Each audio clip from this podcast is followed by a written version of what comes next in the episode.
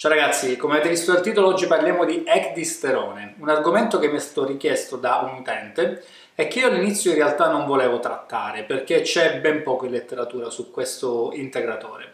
Però in realtà poi andando su internet ho notato che effettivamente ormai viene prodotto e commercializzato da tantissime case appunto che producono integratori.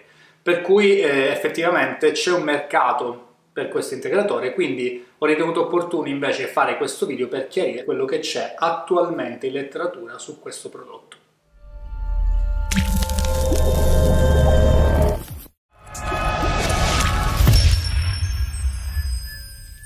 L'ectisterone, anche conosciuto come beta-idrossectisterone, turchesterone, ponasterone, ecdisone ed ectistene, è in realtà questa molecola qui. Tutti questi nomi fanno riferimento a questa molecola che si ritrova nella fisiologia degli insetti. Negli insetti infatti questo ormone è capace di promuovere processi come l'accrescimento, la differenziazione cellulare e anche i processi di muta. È infatti un ormone che si può considerare steroideo che si ritrova anche in alcune piante, è infatti anch'esso un fitoectisterone e lo ritroviamo in queste piante qui che vedete in sovraimpressione, ma soprattutto nella pianta Suma, che sarebbe il ginseng brasiliano, che appunto conserva delle altissime concentrazioni di, questo, di, questa sostanza ed è la pianta da dove effettivamente viene estratto per la produzione di eh, integratori.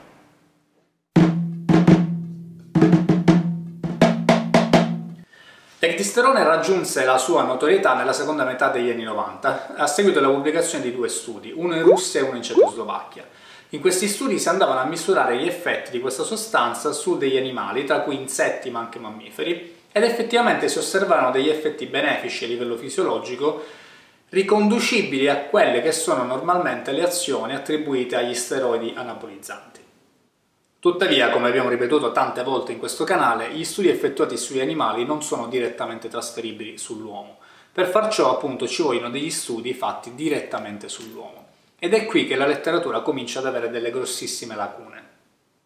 A tal proposito possiamo fare riferimento ad una review scritta e pubblicata dal dottor Bucci nel 2000 nel quale prese in considerazione tantissime erbe della tradizione cinese ma anche di altre tradizioni utilizzate normalmente come eh, enhancer dell'attività fisica per gli sportivi.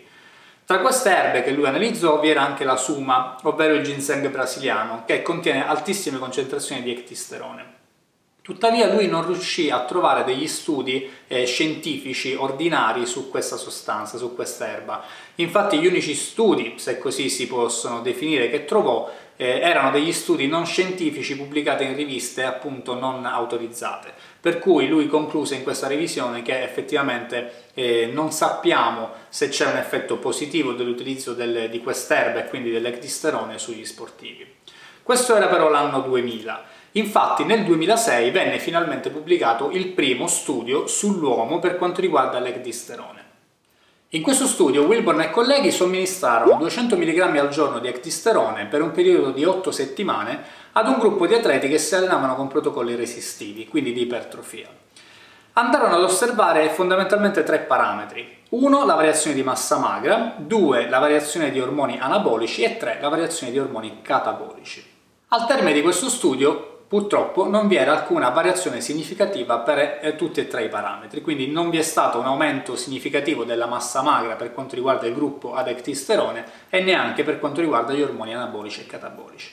Per cui Wilborn e colleghi conclusero che effettivamente l'ectisterone non ha quegli effetti che eh, promette la vendita di questo integratore.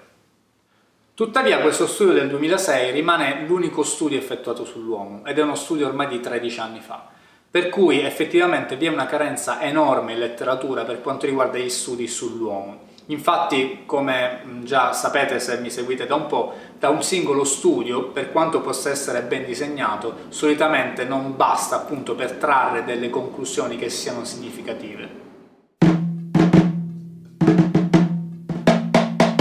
Quindi quello che possiamo sottolineare dalla appunto, revisione della letteratura ad oggi presente sull'ectisterone è semplicemente la mancanza di studi sull'uomo, per cui non possiamo concludere effettivamente nulla. Bene, adesso voglio darvi la mia opinione personale, che è appunto un'opinione personale, va presa per quello che è, ed io personalmente non consiglierei mai questo integratore per l'aumento di massa magra, per il semplice fatto appunto che non ci sono dei studi in letteratura che ne comprovano ad oggi l'efficacia.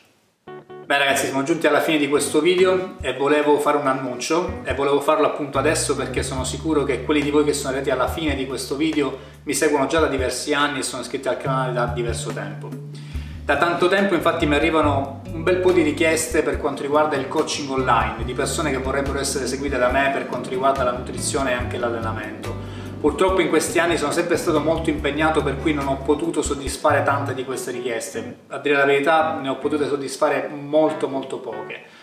Per cui l'annuncio è proprio questo perché da questo momento in poi sono nelle condizioni di poter accettare molte più richieste, posso fare questo anche a tempo pieno, per cui volevo dare la precedenza a chi mi segue eh, da diversi anni, se volete contattarmi e siete interessati ai miei programmi di coaching potete farlo eh, sul mio sito internet che vedete qui in sovraimpressione o comunque su tutti gli altri miei canali social che vedete qua al giro sul, sullo schermo.